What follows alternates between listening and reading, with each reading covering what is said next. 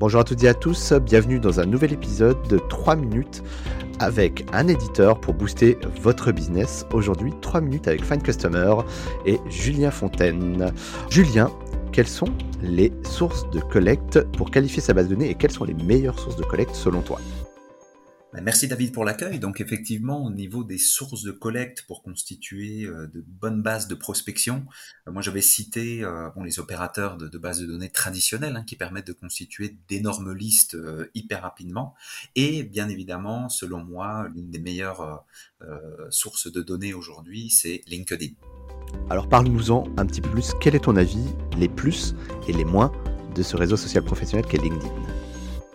LinkedIn, c'est vrai qu'il présente un avantage euh, énorme par rapport aux autres solutions, c'est que les données sont mises à jour par euh, les utilisateurs eux-mêmes. Euh, donc ça, ça garantit une fiabilité des informations qui est au-dessus voilà, de, tout ce que l'on peut imaginer.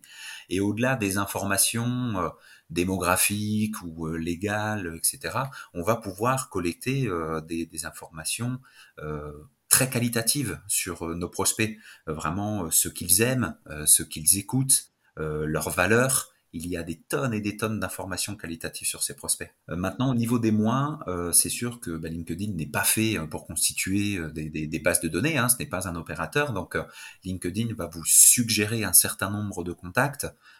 Vous ne pourrez faire qu'un certain nombre d'actions par jour, donc vous n'allez pas pouvoir vous constituer rapidement voilà une base de données de plusieurs milliers de contacts. Vous serez limité.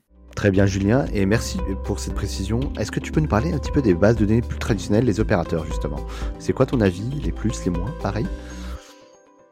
Oui, bien sûr. Donc là, sur les bases de données, ben voilà, là on, a, on recherche une entreprise, euh, une liste d'entreprises dans un certain secteur d'activité. Voilà, je vais pouvoir télécharger en quelques secondes.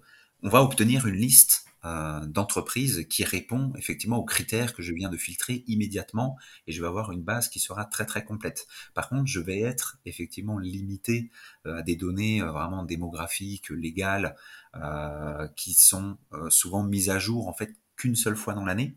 Donc la grosse différence avec LinkedIn va plutôt être ici, c'est que on est beaucoup moins sur du qualitatif et la difficulté que vont rencontrer ce genre d'opérateurs, c'est de maintenir euh, une qualité d'information de, euh, de manière permanente.